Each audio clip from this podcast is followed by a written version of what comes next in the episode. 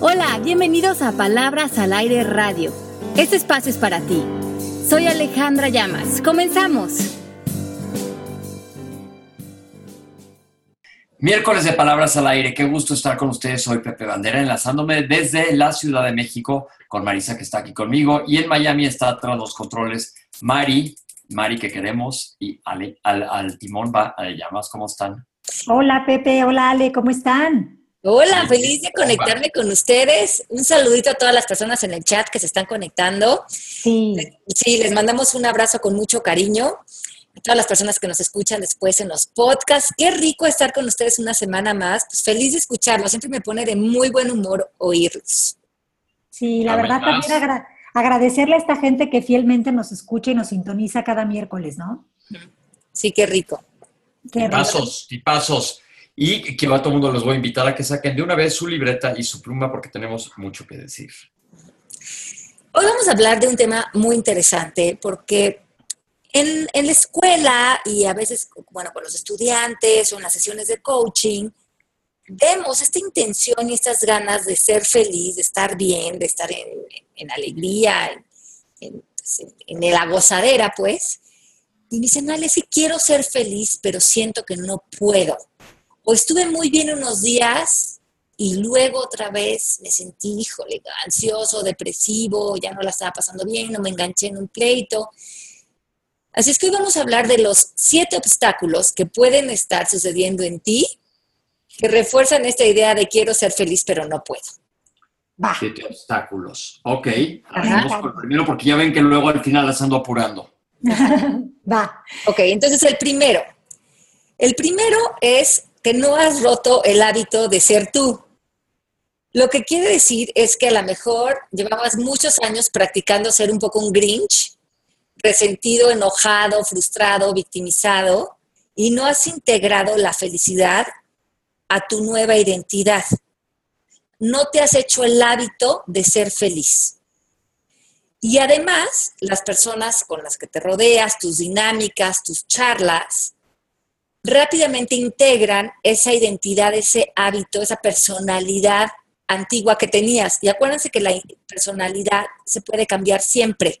Lo que nunca se cambia es nuestra esencia, nuestro espíritu, nuestra alma. Pero nuestro comportamiento, las palabras que elegimos, el tono emocional que traemos a la vida, eso lo podemos modificar.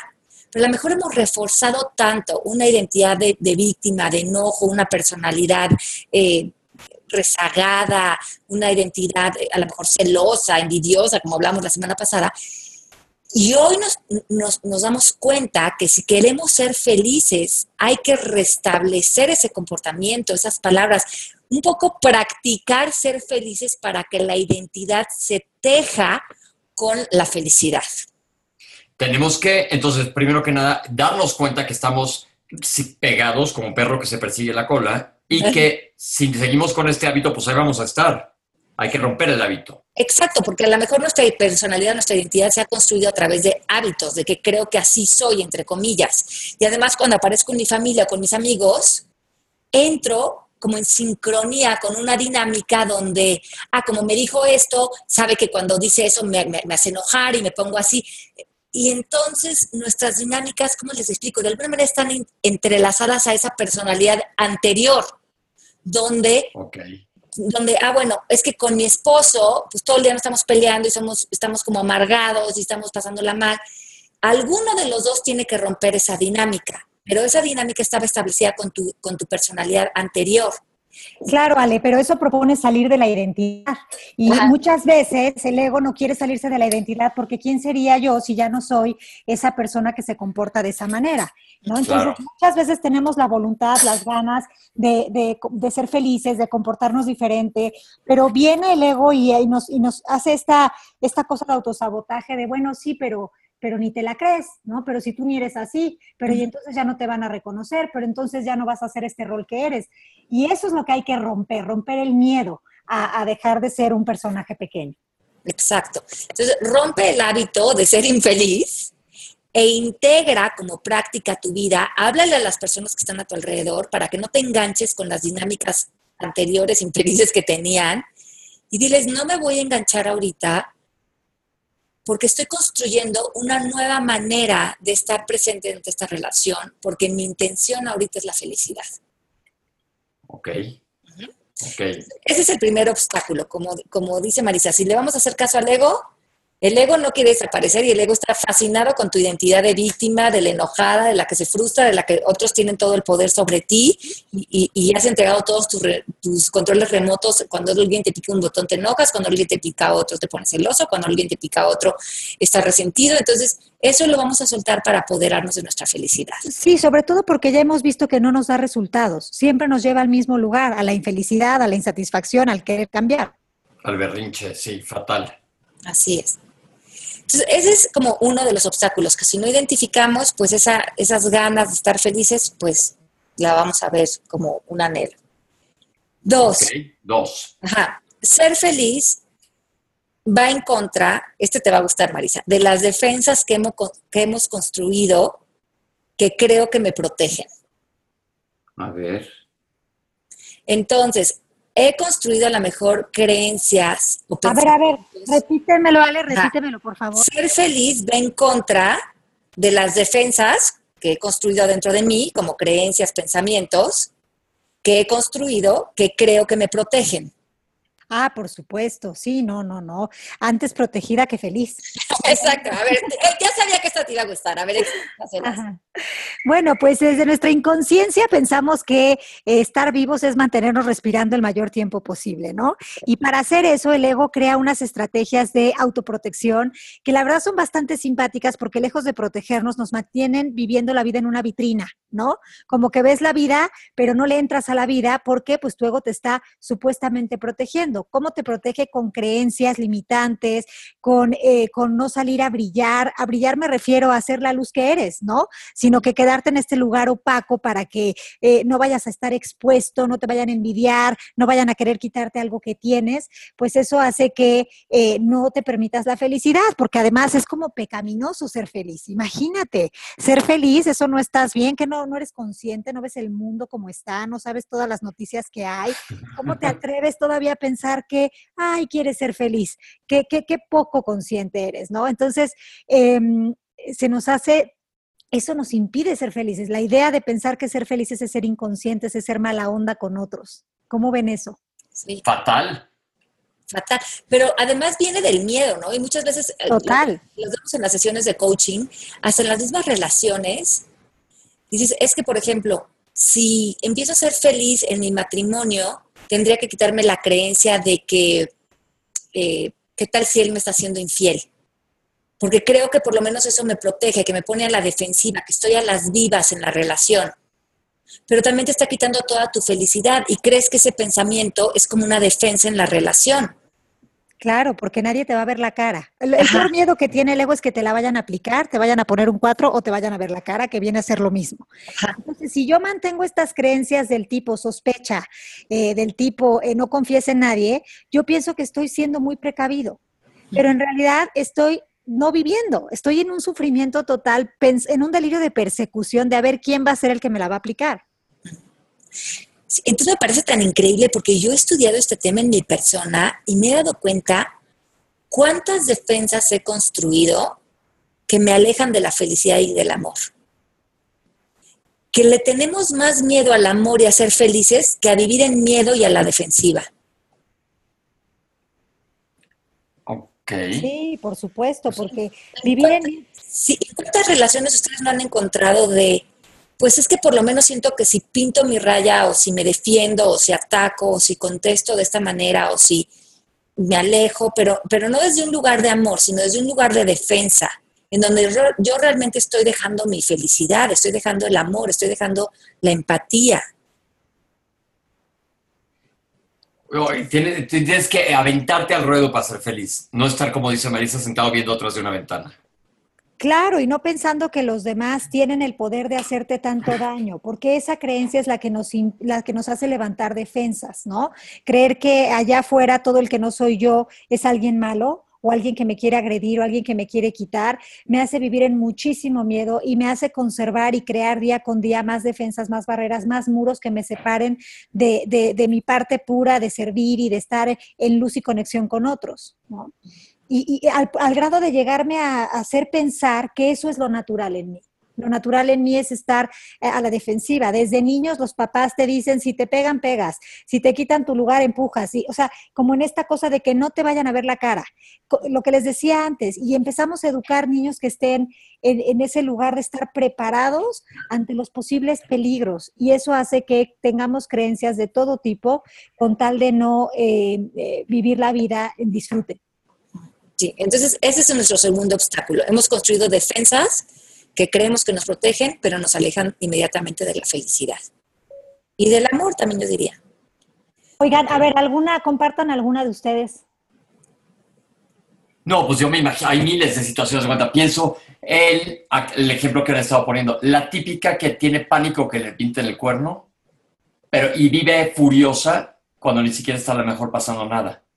Claro. Oye, yo tenía esta del marido y de la persona que te ayuda en la casa, nunca hables bien, porque te lo quitan, ¿no? ¿Qué tal? ¿Cómo es esa? No le cuentas tu felicidad a los árboles porque te la van a robar. No me acuerdo, hay un dicho. Claro. O no cuentes lo que estás haciendo porque te lo ceban, ¿no? También. Sí. Sí, en los trabajos no te puedo decir nada hasta que no se arme. O esta relación no la quiero compartir porque me la van a cebar. Sí. Sí, sí, sí. No, es muy interesante todo lo que hacemos para que a fin de cuentas lo hacemos dizque para protegernos, pero nos hace ponernos en un contexto de tanta carencia. Bueno, vamos al número 3. Ok. Este es muy común. Ser feliz me causa ansiedad. Lo que decíamos, sí. Si soy demasiado feliz, algo malo va a pasar. Claro, es que esa es típica porque estamos construidos culturalmente, muchos de nosotros, a pensar que si sufres, mereces. Y si no sufres, ¿cómo vas a merecer estar feliz? No te has ganado tu cuota de felicidad. Entonces necesitas pasártela un ratito un poco mal para después tener derecho a poder saltar en un pie de alegría y lo justo, lo prudente. No mucho porque no vayas a llamar la atención con tanta felicidad. Y eso yo creo que tiene mucho contexto alrededor de cómo crecimos religiosamente hablando. Totalmente. Sí, pero imagínense qué reto, porque entonces bueno, además tú calificas que es demasiado feliz, o sea, tú también le das ese significado. Tú dices, no, esto en mi mundo ya es demasiado felicidad. Y entonces esta felicidad necesariamente viene acompañada de ansiedad, porque es cuando ya voy a pagar impuestos por esta felicidad. Claro. Claro, y los impuestos van a estar muy altos. Esa es una creencia, les confieso, que estaba en mi familia muy presente, ¿no? Esta cosa de no te la pases demasiado bien porque eso es peligroso, es malo, algo malo puede pasar. Y realmente ha sido un trance, un proceso para mí salirme de esa idea y darme cuenta de que de hecho lo natural es que uno esté en bienestar y no lo otro. Claro, claro. Así. No, pero hasta mi hija el otro día que fuimos a cenar, estábamos como muy contentos los cuatro cenando en una vacación muy linda, ella está estudiando fuera y como que se puso a llorar y le digo como de sensibilidad, y le digo, ¿qué pasó, mi amor? Y dice, es que todo está tan bonito, mami, que siento que algo malo va a pasar. Sí, pues sí. Y tiene 14 años, o sea, imagínate qué cultural es esta creencia. Sí, es muy cultural, es que es como lo normal es que estés en modo alerta, modo preocupación las 24 horas del día, ¿no? Y cuando te relajas tantito, aguas, si te relajas tantito. ¿Sabes qué? Ahorita me acuerdo, Marisa, que estaba viendo una serie, Hannah, en la televisión, uh-huh. Y en esa serie me decía, es que justo cuando se empiezan a poner las cosas bien en la serie, sabes que algo malo va a pasar. Y me dices que claro. Al final todo les pasa mal, mami. Y eso es como así es la vida. Y le digo, no, mi amor, así no es la vida. Y ella ya se estaba. Entonces imagínate qué cultural, hasta qué punto nos influencia la televisión, las cosas que vemos a nivel inconsciente. Sí, por claro, supuesto. Cañón. Uh-huh. O muy consciente. Y las conversaciones colectivas, ¿no? Porque el otro día también me decía eso mi hija, es que no estoy entendiendo nada, no estoy entendiendo por qué venimos aquí y hay tantas situaciones como de maldad, ¿no? Entonces, claro, pues ella está en su proceso de ver las cosas. Claro que yo quería entrarle con todo de no, pero permíteme tantito, no existe lo malo, existe lo inconsciente, pero es parte de que ahorita ella está como teniendo pues una visión de realidad que no es real, pero que ellos creen que necesitan tener para poder, no sé, crear estas barreras que según esto les van a servir en la vida. Afortunadamente esto, lo verdadero siempre va a estar para nosotros y esta falsedad no perdura, ¿no? Estas ideas falsas no perduran, pero quererlas vivir o enseñárselas a través de uno mismo, pues no es viable. Sí. Claro. Todas estas que les estamos diciendo hay que hacernos conscientes, porque para que vean a qué nivel pueden estar creando el obstáculo de su felicidad y están tan invisible, pero también tan profundamente inmersas en nosotros. Están en todos lados. Y esta, la 4, vean que va un poco de la mano con lo que estaban diciendo. Me siento culpable al ser feliz porque sé que otros sufren o porque claro. Sé que yo no merezco ser feliz por algo que yo hice o algo que yo fui. Claro. Es que lo que ya hemos hablado en otros programas, confundimos empatía con lamentación, ¿no? Ser empático es estar en las malas con las personas. Pero si te está yendo bien, hasta te da flojera, ¿no? Que te hable la amiga y te cuente, oye, fíjate que me pasó esto, pero dejas todo. A ver, cuéntame, ¿qué pasó? ¿Y qué le dijiste? ¿Y qué contestaste? Pero si te habla para decirte, no, súper, estoy aquí de viaje, dices, ah, bueno, pues luego te hablo. ¿Cómo nos comportamos, no? Como que si estás bien, no hace falta que esté. Si estás mal, ahí es donde voy a empatizar. Hay que romper esta forma de empatía porque es reforzar creencias ególatras. Sí. Es bien interesante esto porque a mí sí me ha pasado, que de repente digo, híjole, me siento pésimo de estar así, que a alguien le esté pasando re mal. Uh-huh. Sí he caído yo en eso, lo admito. Y claro, esto es muy común. ¿Y cuántos de nosotros, por ser disqueempáticos, no estamos siendo felices cuando a la otra persona le serviría que nosotros fuéramos felices para que fuéramos una luz para ellos, no una sombra adicional? Claro, un ejemplo de que sí hay vida, además de las situaciones mentales que cada quien tiene, ¿no? Ser un ejemplo para los demás. Pero es que esto lo vemos hasta en cosas del dinero, ¿no? No voy a ganar más que mi papá porque sería no ser leal. O no ser fiel a la familia. No voy a ganar más que mi esposo porque estaría yo rompiendo con algo que... O sea, fíjense hasta dónde llega esta idea de la empatía, ¿no? A ponernos un freno. La empatía errónea, vamos a poner. Errónea, empatía para pertenecer. Sí, y la segunda parte de este punto no lo podemos dejar así. No voy a ser feliz porque siento que no lo merezco por algo que hice o alguien... por algo que hice o alguien que creo que fui. Claro. Entonces, ese me parece fundamental. Esto es como pagar esta condena, como un poco lo que hablamos la semana pasada, Pepe, del chico que nos contaste que atropelló a estas personas. Es como esa idea ya sería un obstáculo. ¿Cómo voy a ser feliz por esto que hice o por esto que fui o por cualquier... Sí, porque el mensaje es no soy digno, no valgo, no tengo derecho a...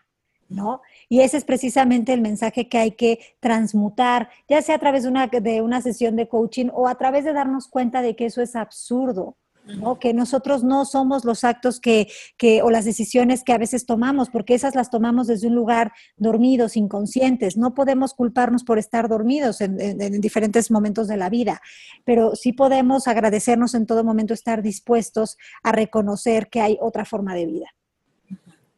Ok, eso es verlo con ojos sin juzgar, porque es al fin de cuentas juzgar un poco. Claro, es salirnos del juicio y entrar al perdón, como hablábamos. Ok. Deshacer, ¿no? Todas estas historias para que pueda salir la felicidad. Ok. ¿A poco no están buenísimos estos puntos? Sí. Me parece. Vamos por el 5. Están buenísimos. La verdad es que cada cual... Yo me identifico con todos, ¿eh? Ah, yo todos también. Todos para mí han sido un obstáculo para mi felicidad. Sí, check. Todos been there, done that. Miren el 5. Decidir ser felices, cuando tú decides que ya vas a ser feliz, nos hace confrontar lo que hemos negado, lo que hemos como reprimido, lo que no hemos querido sanar. Entonces nos obliga a ponernos al corriente con nuestra vida. Con nuestros miedos también. Con nuestros miedos. O sea, como que, órale, si voy a ser feliz, pues entonces me toca trabajar esto que sé que vengo arrastrando, sanar este dolor, perdonar a esta persona, soltar este resentimiento, hacerme mis sesiones de coaching, meterme a cursos, hacer trabajo interior, hacerme responsable de mi vida. Toca hacer limpieza del armario mental, sí o sí. Sí o sí, y mucha gente te dice, no, ahorita fíjate que se me complica, déjame seguir culpando, resintiendo, en celos, en envidias, en coraje, en frustración, aunque el costo sea mi felicidad. Claro. Uh-huh. Entonces, sí, decidir ser felices a veces no es nada más la intención, es pues hacer el trabajo de sanar lo que nos tiene atorados en infelicidad. Es un acto de amor, pero también de valentía. ¿No? Es un acto de poder ver todas las mentiras que me he contado durante años y poder hacer ese trabajo de limpieza del cochambre mental. Y para eso no me queda otra más que sentarme conmigo a escucharme, algo que a lo mejor he negado durante mucho tiempo. Así es. Wow. Me gusta eso de que a la hora que dices, ya voy a ser feliz, pues sí te tienes que enfrentar a todo lo que traes cargando que no te sirve de nada y echarlo para la basura. Así es. Sí, porque muchas veces te dice la persona, bueno, es que quiero ser feliz, pero es que fíjate lo que me hicieron, lo que estoy viviendo, lo que entonces como dice Sergi Torres, sí quiero ser feliz, pero me pillas en un mal momento. Y claro, es como, pues sana el momento, porque nunca va a ser entonces para ti un buen momento para ser feliz, porque la vida siempre está sucediendo con muchas cosas, pero que si las estamos trabajando y las estamos sanando y las estamos pudiendo mover al amor, encontramos la felicidad, pero hay que hacer ese trabajo. Y que también viene del hábito de posponer las cosas, posponemos hasta la felicidad. Uh-huh. Por muchas razones, muchos de los motivos de la pospuesta son los que antes mencionaste, ¿no? Pero otros es porque pues, no lo vemos ni siquiera viable. Entonces ya será luego. Y cuando nos damos cuenta luego ya está aquí y no hemos sido felices. Se nos va el tiempo, sí. El poder de la hora. El poder de la hora. Sí. Ok. Número 6. El punto número 6 es cuando estamos más comprometidos con un pensamiento que con nuestra propia felicidad. Volvemos a lo mismo. Entonces, es un poquito lo mismo. Y eso lo veo muchísimo en las sesiones. Quiero ser feliz, pero mi pensamiento es, por ejemplo, mi mamá no me debería de haber hablado así. Y tú preguntas, ¿cómo te hace sentir ese pensamiento? Ese pensamiento me enoja, me confunde, pues me pone triste, me hace que esté furiosa con mi mamá. Tú le dices, ¿estarías dispuesta a soltar el pensamiento? No, porque mi mamá no me debería de haber hablado así. Yo tengo la razón. Entonces, ahora sí que, ¿quieres tener la razón o ser feliz? ¿Quieres tener la razón o ser feliz? Exacto. Estás más comprometido con tu pensamiento que con tu felicidad. Sí. Estás usando tu fidelidad y tu lealtad en un lugar en el que no te va a dar nada. Nada. Observen en cuántos pensamientos ustedes tienen la razón. Nosotros les vamos a decir que no. Pero lo que se está llevando entre las patas es su felicidad. Y yo les digo a mis estudiantes, si te quieres quedar con el pensamiento, porque es solamente un pensamiento, ¿quién sería si ya no pudieras volver a pensar que tu mamá no te debería de haber hablado así? Estaría en paz o sería feliz. ¿A qué te quieres comprometer? ¿Al pensamiento o a tu felicidad? ¿Dónde estás? ¿Qué quieres? Exacto. Así de fácil. No nos damos cuenta que muchas veces es una ecuación que es así de fácil. Me ha pasado yo mucho desde que he estado en coaching que pienso en esto. Y estoy en una conversación y digo, ay, pues la neta me vale, prefiero estar feliz. Y digo, pues sí, ya, ok. Ya, no quedarme a fuerzas con la razón. Claro, es que la vida no se trata de razones, se trata de opciones, de posibilidades. Y en todo momento, frente a cualquier cosa que esté sucediendo, tengo la opción de sentirme mal, de quererme, creer que si tengo la razón tengo el poder, o de darme cuenta de que en todo momento el verdadero poder lo tengo en decidir cómo me quiero sentir, cómo quiero estar, quién quiero ser, ¿no? Sí, pero ¿cuántos de nosotros creemos que por sentir que estamos en lo correcto, eso nos hace sentir superiores, importantes, mejores? Pues puras descripciones del ego. Claro, nos podrá hacer sentir todo eso que acabas de decir, pero nunca felices. Uh-huh. El poseedor de la verdad absoluta. Uh-huh. Nada que ver. ¿Y cuántos de nosotros también estamos como tan acostumbrados de esta manera cultural en que yo soy la buena, yo soy la Santa Teresa de Calcuta, vean todo lo que me están haciendo a mí? Y como yo estoy en lo correcto, yo tengo la razón. Y como les decimos en coaching, desde un punto de vista moral y social, probablemente lo tienes. Pero vivir en esa posición te está haciendo perder tu felicidad, tu poder, estar en tu grandeza. Y repetir patrones. Exacto. Reafirmar lo que en realidad tu alma no está alineado con eso. No, estás en una mentira, estás en una ilusión mental. El único que está ganando ahí es tu ego. Ok, vamos por el 7, Ale.